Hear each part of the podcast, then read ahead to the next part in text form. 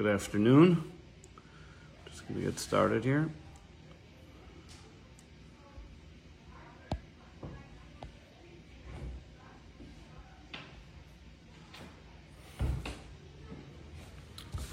So, good afternoon. Today, that we are now coming to the end of the, book of Leviticus. There are two weeks left. In fact, in the in the land of Israel, in Eretz Yisrael, they're already doing the last Torah reading of the book of Leviticus, Bechukosai. We were a parsha behind because we had Pesach, the last day of Pesach was on Shabbos, and we catch up only at the end of the book of Numbers. So for us, it's the Torah reading of Bahar, and the land of Israel, it's the Torah reading of Bechukosai. So today we'll be talking about Parshas Bahar, the second to the last Torah reading in the book of Leviticus a story told about this wealthy man's son comes to him and says, Hey, dad, how did you make all your money? He says, How did I make all my money? When I was 14 years old, I dropped out of school and I went to work collecting tomatoes. I got a few tomatoes at the end of the day and I was able to sell them. I made a few dollars.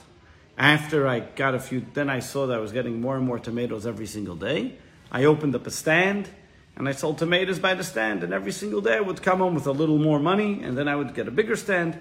And then one day I had an uncle in America that died, left me an inheritance, and I made millions of dollars. so when we talk about um, protecting our future, you speak to any different type of financial advisors of all kinds and all sorts and all shapes and everybody is there to tell you what to do to be able to protect your financial future, how you should put away money, if you should put it in stocks and mutual funds, investments, commodities, eh, Bitcoin, you name it, you got a guy that's telling you that this is the future, or the gold advertisements that you hear, whatever it may be. Everybody has got an idea how to protect your future, your financial future. Then you talk about your safety net, your um, rainy day fund, and then there's also what about your actual physical future? We know today that we're in crazy times to look at just in one person just to open up the events of what's going on around. And who knows what you can do to be able to protect yourself. And probably the best thing is maybe to stay home and never go anywhere, if that's the way to live. If we tried that too. But we tried that also, and we see how much that helped. And people go crazy in other ways.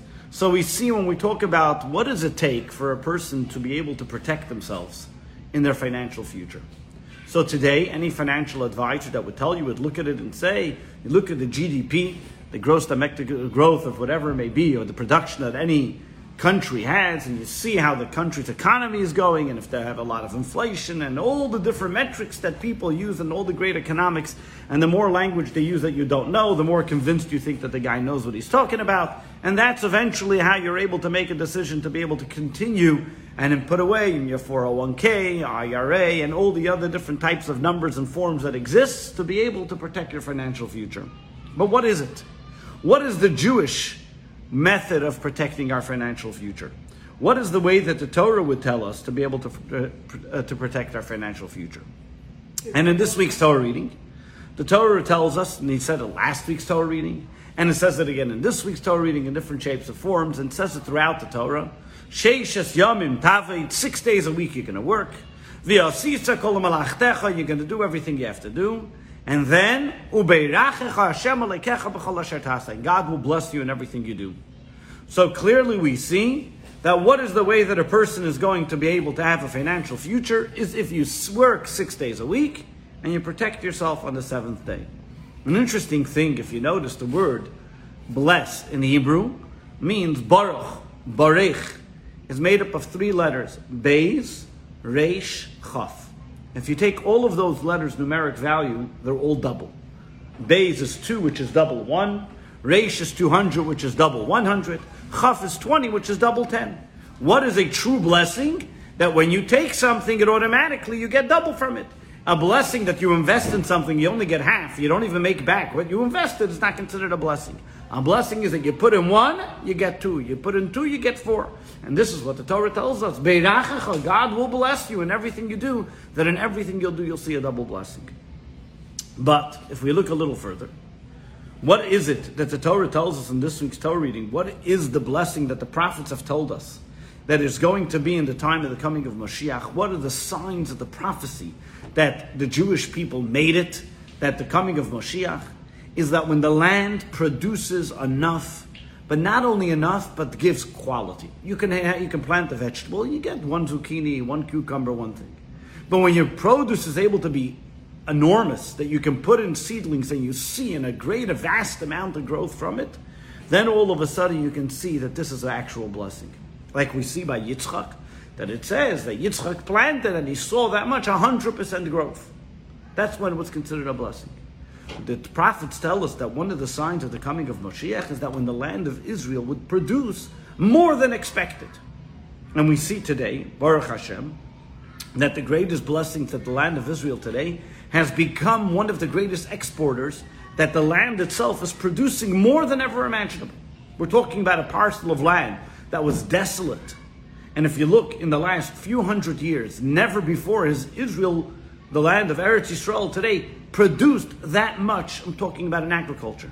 To be able to give, in fact, years ago, there was this whole big thing how the world is going to come to an absolute state of poverty. There's not going to be food for everybody because the way, before the Industrial Revolution, before they imagined things doing in bulk and in such type, there was not going to be enough. If every person's going to even have a vegetable patch, it's not going to be enough, the amount of people that there were going to be towards the amount of land that there is.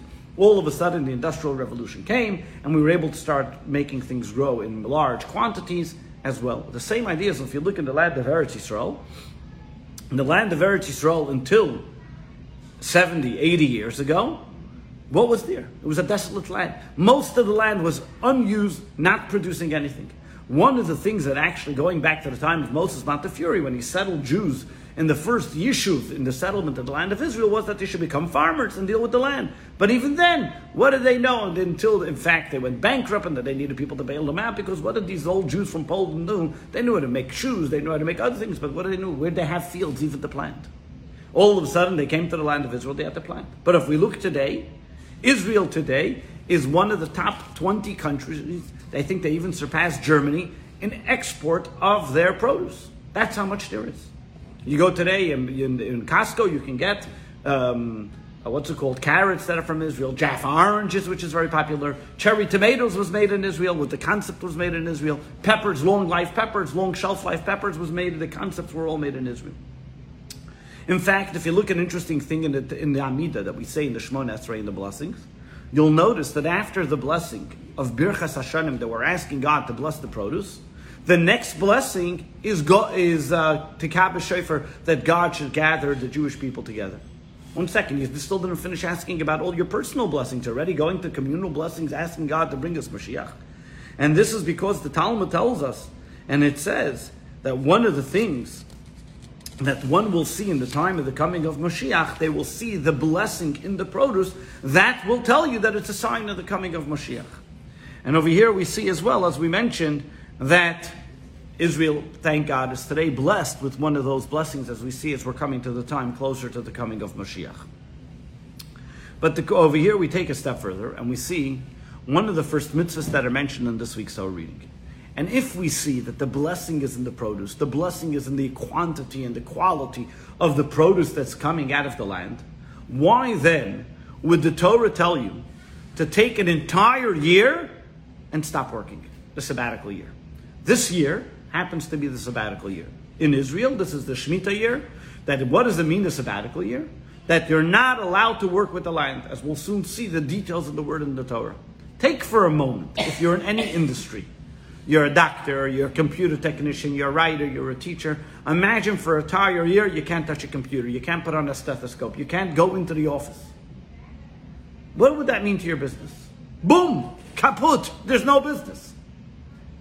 Why would the Torah, who wants you to be productive, who wants you to succeed, the Torah who wants the land of Israel to be successful, because as we know, that is a sign of the coming of Mashiach, that the land is producing more and more and more, all of a sudden the Torah tells you one year, every seventh year, stop. As we see in the Torah in this week's Torah reading. The Torah reading begins, Ki savayu al when you will come into the land, Asher lechem that I give you, Vishav sa'aretz Shabbos Lashem, and the land is going to rest a Shabbos. Six days, six years you'll plant, seven, six years you'll trim your vines, and you'll gather the wheat. Comes the seventh year, nothing. It becomes a sabbatical for the land. In other places, the Torah tells us even more. The Torah tells us you will leave the field, you will not touch it, the animals will be able to have it. And as the Torah tells us in the book of Deuteronomy, after seven years, the seventh year will be a Shemitah, meaning any person who has a loan against another person, he cannot collect it, and so on. So over here we see Shemitah means in three different aspects. But first and foremost, Shemitah means total separation from the field, having nothing to do with your property. And that is addressed in three different methods. Number one, you cannot work with your ground, you cannot plow it, you can't sow, you can't prune it, you can't do anything to it. Number two, you have to be able to allow your field to be open. Any person that wants can come into the field and take the fruit. You have no ownership on the fruit. If the person next door, the person across the street, your biggest enemy, the most poor person, it doesn't make a difference. Anybody that wants can come into the field and collect the fruit. Number three is also you have to forgive on any loans. If you own, a, if you somebody owes you money, it comes to the Shemitah year, all loans are canceled. What does this happen? How does this work out? So the Torah over here comes along and guarantees and says, Ah, you're going to be concerned. How am I going to make it? How am I going to survive if I'm not working with my field? Therefore, the Torah comes along and says, Don't worry about it. In the sixth year, you will make enough to produce for three years. It will give you for the sixth year, for the seventh year, for the eighth year, because the sixth year you need for that year that you're producing. The seventh year you need because since you haven't done anything for that year. Then you need for the eighth year because you're only planting again. So the only time you're really going to get your produce back or be able to be back on your feet is going to be for the ninth year. So therefore, the Torah tells you that those three years is going to be a blessing of God. Now you may say, wow, wonderful blessing. In fact, the Medrash says, the Medrash, the commentators explain and say a person who can withstand this challenge is called a Gibor Koach, a person of great strength. Because, as the Medrash goes on to explain, any other mitzvah God tells you to do, how long does it take? What's the longest amount of time it takes? What's the greatest investment in any mitzvah? A moment to put on tefillin, to give charity. A day, Shabbos, you take off work, okay, but it's one day. A holiday, six days, seven days. What's the big deal? The great in the grand scheme of things. How much is the loss? Not much. Over here, all of a sudden, the Torah comes along and says, You're a farmer. You make all your money from farming the land. Not only do you make your money from farming the land, the land needs you to work on it. Any land that stays uh, dormant. dormant, it becomes dry, it becomes hard, and all of a sudden you have to work more difficult with it. And the Torah says, no, you're not going to touch it. You're not going to make any money. Somebody owes you money, you're not going to collect the loan. All of a sudden, there is no other mitzvah in the Torah which can guarantee a person such a great loss of money as this. There are other mitzvahs that if you don't do them, okay, you won't make the money, but you won't lose money. But over here, you're going to lose money. There's a financial loss which is almost guaranteed. And therefore, the Medrash says a person who's able to do this, he is called, stand by this challenge.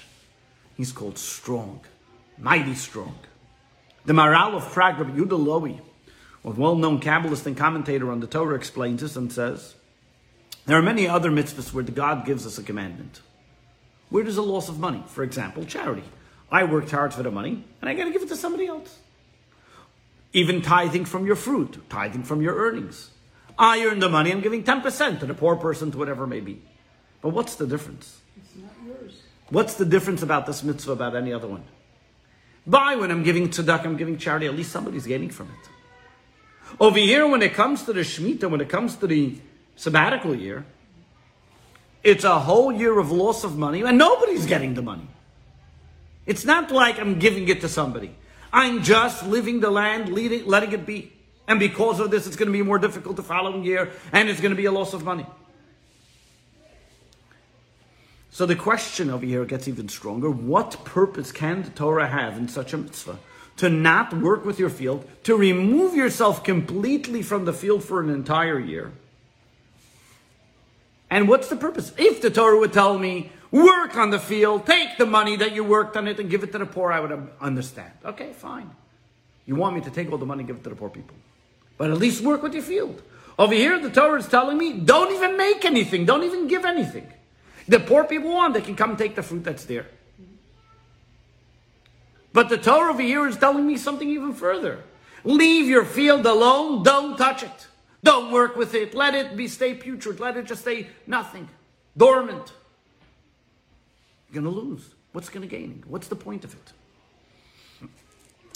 Today, most halachic authorities believe that the mitzvah of Shemitah is not a biblical obligation as it was in the time of temple times. We do it to remember what was done, and therefore it's only a rabbinic ordinance. And therefore, today, being that it's only a rabbinic commandment, there are leniencies that exist today in the land of Israel. For example, uh, there's one leniency the same way we sell our chametz on Passover to the non-Jew. So to today, a Jewish person can sell his field to a non-Jew. He can work on the field, but it's not his field. It's a non-Jew's field, and he gets paid as a worker to work on the field. Another method that they do today is that the Beis Din, the rabbinical court, buys the field. They own the field and they pay the farmers to work on the field, but all the fruit and the produce is goes into a communal fund, so it doesn't belong to the farmer, and the farmer is only able to make a profit off it. Uh, that's a way of uh, allowing. Another method, as well as we know about loans, there's Hillel made something called a prusbul.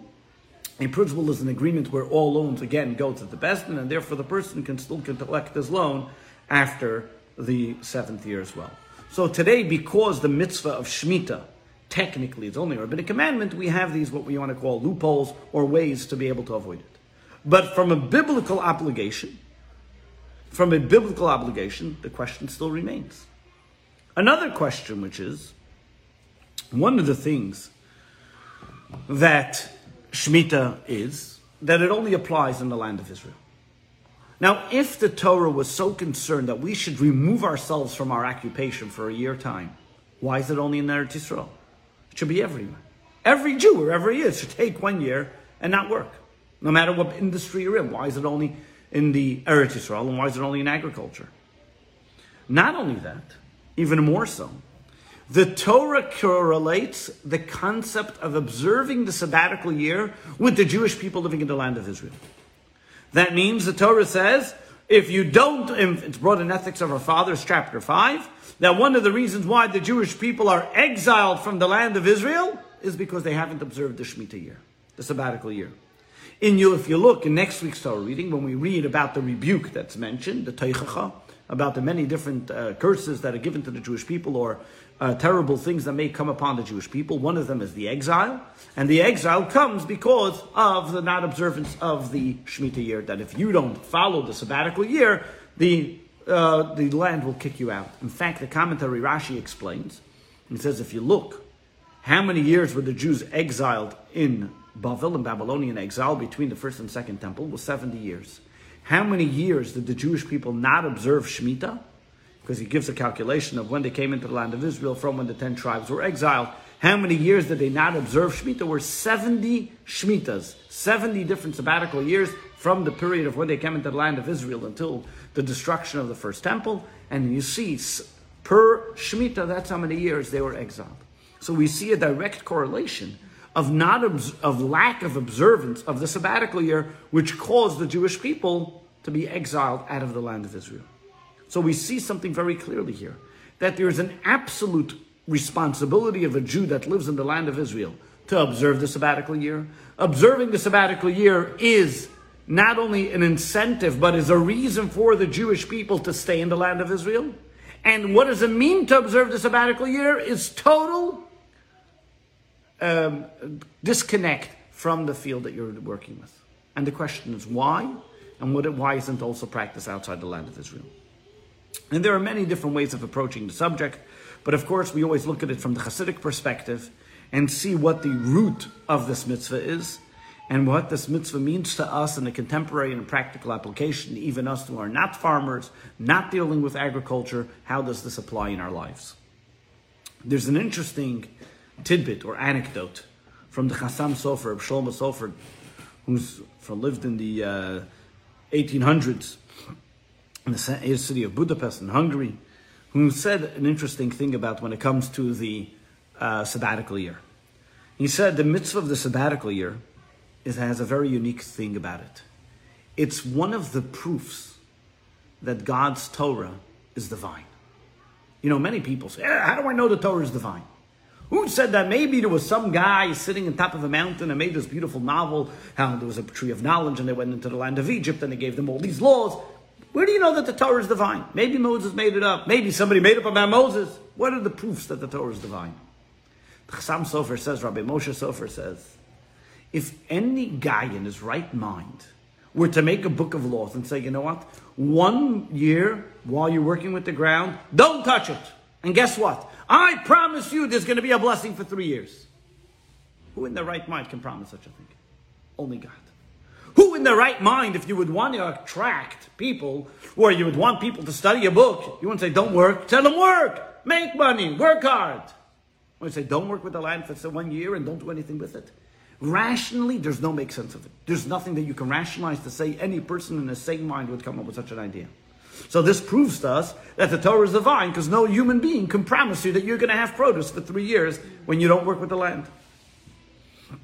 And therefore, he says, if you look in this week's Torah reading, the Torah reading begins and says, the Torah reading says, God spoke to Moses saying, on Mount Sinai, these are the laws to tell the Jewish people, and begins with the sabbatical year. So, in, you know, in English, it says, what does this have to do with the price of cheese in China, right? Or something like that. There's some, when you want to say that, what does one thing have to do with the other? In Hebrew, they say, what does Shemitah have to do with Har Sinai? What does the sabbatical year have to do with Mount Sinai? Rashi asks that question. What does the sabbatical year have to do with Mount Sinai? God says, these are the laws that were set on Mount Sinai. Observe the sabbatical year. What does that have to do with the Mount Sinai? So the Chassam Sofer says, and says, because this proves that all the mitzvahs are divine. Because if the sabbatical year was given on Mount Sinai, who else would give such a law? That means that all mitzvahs are divine, and this is the biggest proof that we can learn from all the other commandments that they were given on Mount Sinai. So we see from over here is why does God believe, begin with this mitzvah? Seemingly because to teach you that this mitzvah absolutely must be divine, so too all the other mitzvahs are divine. But this, in fact, intensifies our question even more so. Why would God give such a commandment which is so opposite the human condition. So opposite practicality. So opposite of what it means to be able to enhance the land of Israel.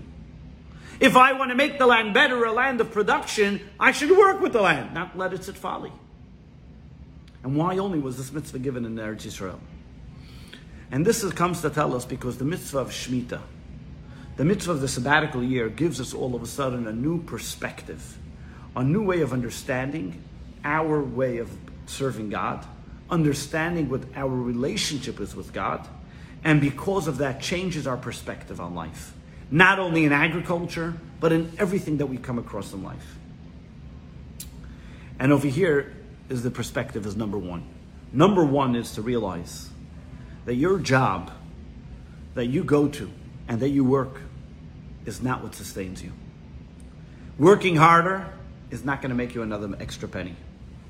While yes, you have to go to work, and while the head tells you I need to work hard, and the only way I'm going to make money to support my family is if I work hard, comes the sabbatical year and flips everything on its side. Comes the sabbatical year and explains to you and says that the work that you have, the occupation that you do, is merely a tool to bring God's blessings into you. The same way that the wallet doesn't make you have money, or the faucet doesn't bring the water, they're only mediums for you to be able to have the water or for you to be able to put the money in. The same thing is also the same idea the sabbatical year teaches us.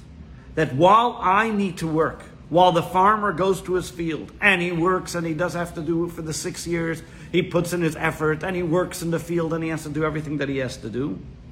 but he has to remember one thing. There's the sabbatical year, everything comes to a stop. What does the sabbatical year tell me? The sabbatical year tells me that the very fact that I will, if you think you're going to work on the sabbatical year, and all of a sudden I'm going to make it because I'm going to outsmart God, comes God and tells you, no, on the contrary. On the contrary. The sabbatical year comes and tells you, as in this week's Torah reading. The Torah reading begins with the mitzvah of the sabbatical year, then goes on to the mitzvah about loaning money on interest or being sold as a slave or whatever it may be. Rashi explains because if you don't keep the sabbatical year, what's going to happen? You're going to need money then. And not only going to need money, you're going to start taking money on interest. And now you're going to have not money to pay, so you're going to have to sell yourself out to be able to be a slave. So what is the sabbatical year? That's the beginning of a ripple effect of losing your money. What does it mean to be able to earn money? How are you going to be able to do better? Is if you follow the sabbatical year. That's why you'll find something very unique with the mitzvah of the sabbatical year that no other mitzvah has, which is the only time that God puts doubt into somebody's mind is when it comes to the sabbatical year. Doesn't say observe the Shabbos. You say, oh, how am I going to make money if I'm not observing if I'm observing the Shabbos? God doesn't say that. But when it comes to the sabbatical year, what does the Torah say? Observe the sabbatical year. Let the land stay folly. And if you might ask, how am I going to survive? How am I going to have what to eat? You should know God will give you his blessing. Why is God putting doubt in the person's mind? Why don't you just have absolute faith that if God told you to do it, it's going to happen?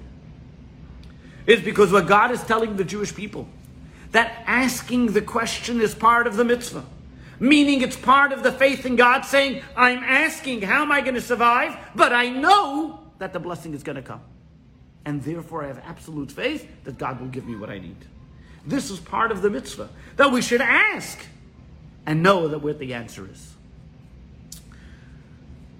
in 2001, there was the sabbatical year in Israel. And after, uh, and there's a story told about, there's many stories that are told about farmers who kept the sabbatical year and saw great blessings come to their pro- produce. But here's a story about a fellow, not a re- religious fellow per se. His name was Chumi Kadosh, Kadosh, who used to, had a big orchard of fruit.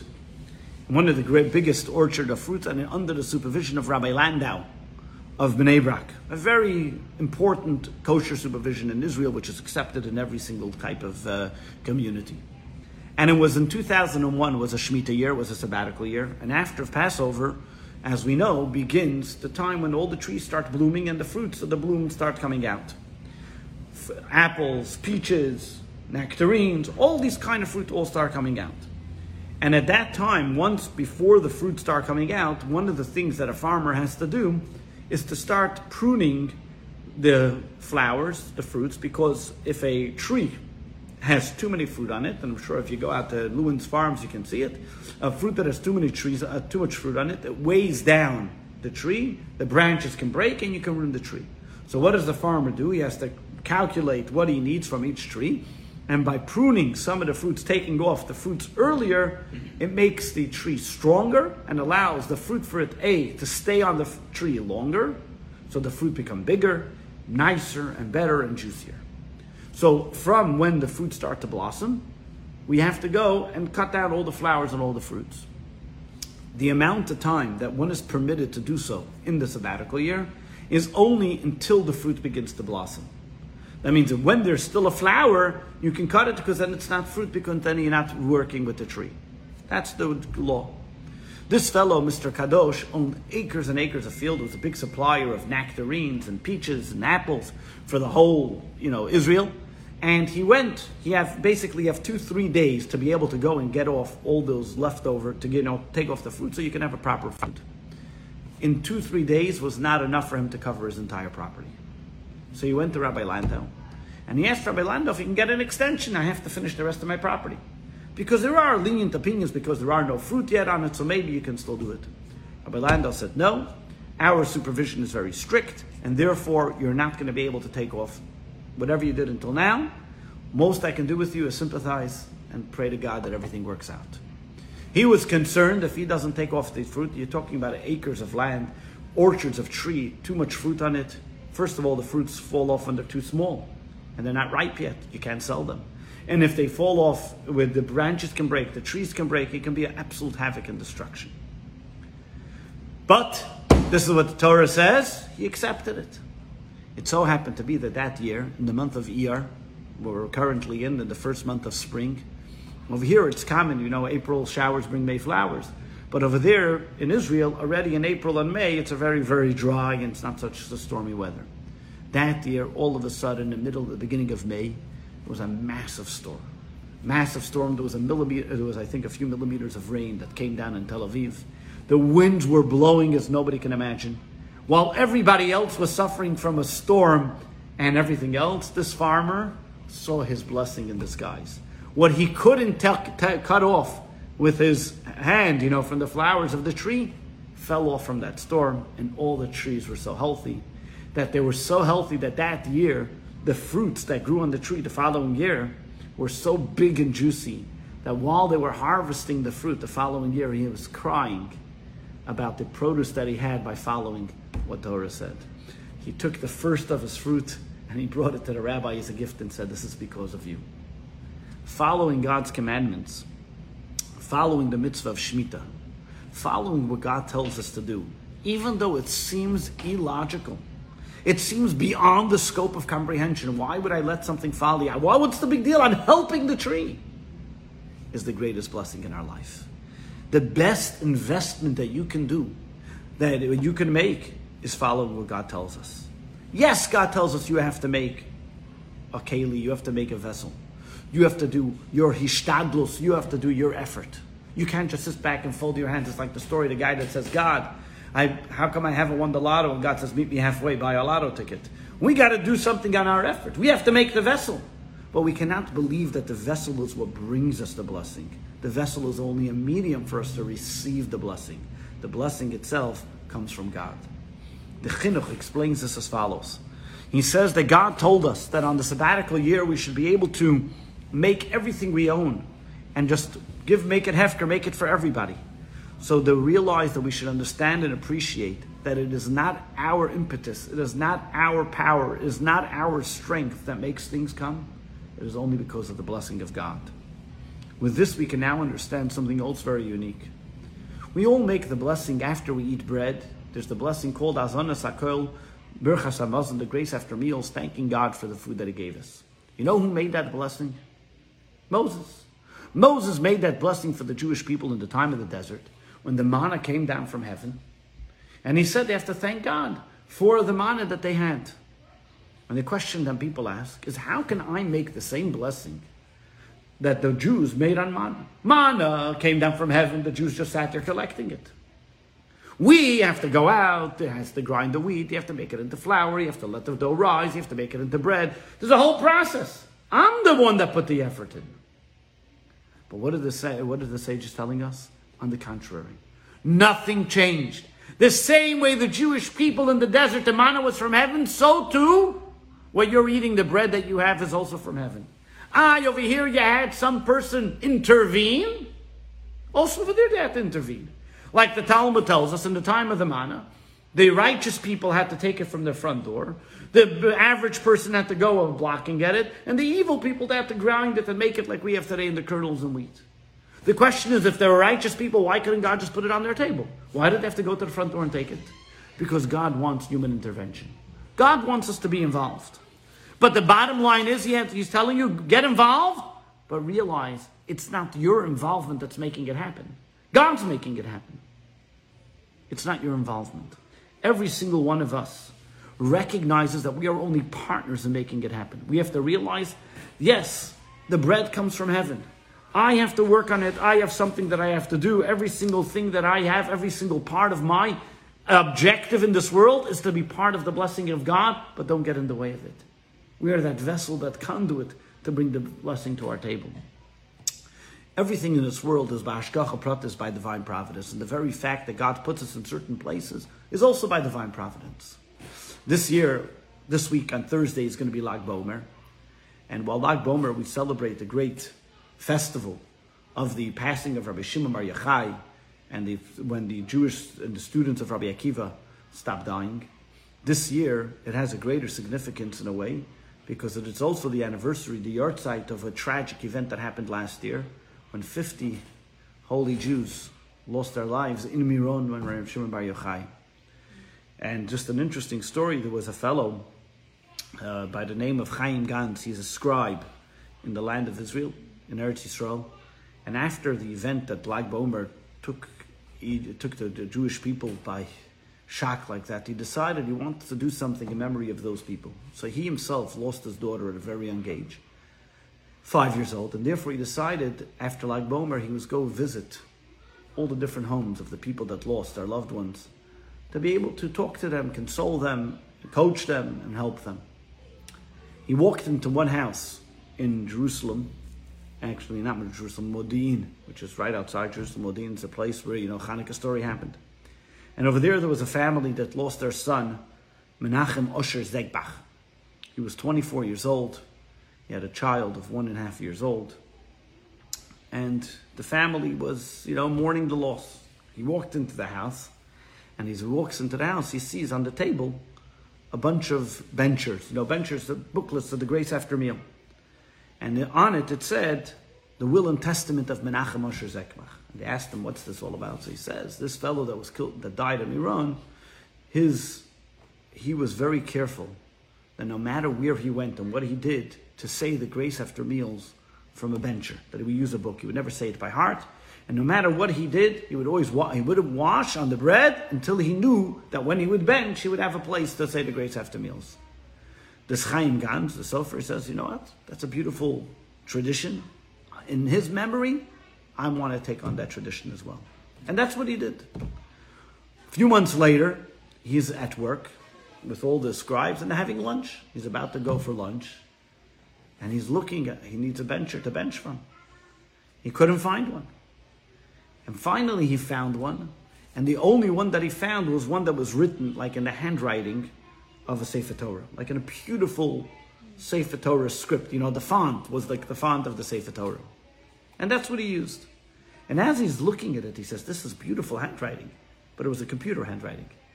So he decided, you know what? I want to perfect my uh, writing in the Torah. Let me try to imitate this handwriting, this computer font, to make this type of handwriting. And he started taking this that that he found and using that as his template, so to speak, to make his handwriting better and perfect it. He was having a hard time selling his mezuzahs and tefillin. The market was slow, whatever it was. Just that day, somebody came in and said that there's a wealthy Jew in Jerusalem, in Borough Park, that wants to write a Torah in memory of the people that were killed in Miron. And he's looking for different handwritings of different soferim. So he submitted his handwriting that he just started working on. The guy in Borough Park, so he says he fell in love with it. He wrote him a contract right there on the spot. He had to write a Torah that he did. You see the divine providence. He decided that he's going to help somebody. But in turn, what did that do? Helped him be able to have the channel for him to bring sustenance and have a job for his family. What you see from over here is God has mysterious ways of working. God wants to give you something, He'll give it to you. You just don't get in the way. Accept the blessing. Make yourself a conduit for the blessing. Create the vessel. But don't think that that vessel is what makes the blessing. That vessel just received the blessing. It is for this reason that we know that we talk about people that plant. The, the Talmud says in Shabbos, in Tractate of Shabbos, that the uh, tractate that talks about planting is called faith, belief. Why is it called belief? Because when you put that seedling in the ground, who says something's going to come from it? How do you know something's going to come from it? How many times do people plant and nothing comes from it? You got to have faith that when you put the seedling in the ground, that it's eventually going to grow and something's going to come from it and you'll be able to use it. The same idea is also the same way when a farmer plants, he believes and he has faith that this is going to grow and he's going to have bushels and he's going to have wheat, he's going to have fruit and it's going to grow. The same idea is also we have to know that every single one of us is given with a task in this world and whatever job we have, that that job is just a medium, but the absolute blessing, the absolute uh, where does it come from? Is only from our faith in God that it will actually work out. This is also takes us back to our question: Is why was the mitzvah only given then in the land of Israel? And if you think about it, any government has a capital. Every king builds himself a palace, not in every single shtetl that he has, but in one place, that's where they have their palace, that's where they have their army, that's where they have the changing of the guards, that's where they show off their kingdom. And people here, you know what it's like in the palace, and from there, people have the awesomeness of the king from wherever it may be. The same thing is also what's God's palace? God's palace is the land of Israel. Eretz Yisrael is God's favorite place. So what does God say? Take the land of Israel. Show that the land of Israel see the blessings there, and from there the entire universe will think about it. Think about it. Tell me a nation in the world that was kicked out of their land, came back to their land, and rebuilt it. The Romans were kicked out of Rome. They ever rebuilt back Rome again? It's not Romans now. The Greeks were kicked out of Greece. They ever made it back there? No. The Egyptians were kicked out of Egypt. Never made it back there. The Jewish people were exiled from the land of Israel once. They came back and they rebuilt. They were exiled from it twice. They came back and rebuilt. Why? Because the land of Israel is the God's gift to the Jewish people, and God says, This is my palace. Look how you're going to care for it. Even more so. Before the Jewish people took ownership and recognizing that the land of Israel is theirs, for 400 years, it was in the hands of the Muslims, the Armenians, the Turks, the London, the British. You went to many places and it was a dump. Nobody wanted it. One of the reasons they gave it away to the Jews because nobody wanted it. What was there? In the 70 years that Israel had, the Jewish people were took ownership of the land of Israel and continued to prosper. It only continues to grow and to prosper and to blossom, like by leaps and bounds. Like in the words of Ben Gurion once said, he said, if somebody doesn't believe in the miracles, he's not realistic. the only way you can explain it is it's a miracle. The fact that we observe the sabbatical year, what is the sabbatical year telling us? Brings us to the height of belief in God and recognizing in miracles and faith. That recognizing that God is the one that's making this all happen. It has nothing to do with the human being. Because there are plenty of human beings who are smarter and greater before us, and they weren't successful. And in many other places. You could have two people doing the exact same job. One is successful, one is not. Why? Because one is the blessing and the faith of God, one is not. And this is what the Torah is telling us. When we're doing is, what does this mean to us in every single one of us, in every single job that we have, and in every single task that we take upon ourselves? We have to remember that the source of all blessing is the blessing of God, and that's what makes us successful. Your greatest asset is the blessing of God. Your greatest investment is the blessing of God. And therefore, as we've read in the Hayom Yom just recently, which is that a person can work a hundred hours a week He's not going to make more, one cent more than what God has divinely ordained for this person to accomplish. You need to do your job in making a vessel. You need to do your job in creating, putting in the effort. And God will already do his part in giving us the blessing. We need to make sure to do our part. Look at the difference as an uncle and a nephew and a niece. Yosef, when he was in prison, he turned to the Sar Hamashkim, to the butler, and said, Speak to Pharaoh and save me. Did it help him? Absolutely not. He stayed there for two years, and the Sar Hamashkim, the butler, forgetting everything that he told. On the contrast, his own niece, many generations later, Esther HaMalka, the Esther the queen, she had to go in front of the king Achashverosh. What did she do? She fasted for three days. You would think if she's going in front of Achashverosh, she should get dressed up, she should eat, she should feel healthy and secure. But she recognized I'm only going in front of Achashverosh because I have God's, I'm on a mission of God. It's not because of my own strength that all of a sudden I'm going to persuade him and I'm going to convince him. It's absolute miraculous. That's whatever's going to happen. This is what the Torah is telling us. Don't think, don't start getting convinced that it's your strength, your talent, your quality. Of course, they're all important, but they're only tools to be able to bring God's blessings. They say a story about a fellow who was rushing in his davening because he had to run to work. So when he runs out of the synagogue, he's running out of the synagogue. A fellow turns to him and says, One second, how do you know that your sustenance, how do you know your job is that way? Maybe you're running away from it, you're not running towards it. Where do we know where it's coming from? We have to do what we have to do. We have to put our, our best efforts in, and God will already give us the blessings. And may God give us the greatest blessing of all, that we should all see success in whatever we do, even more than we can imagine, until the greatest success in seeing the coming of Mashiach.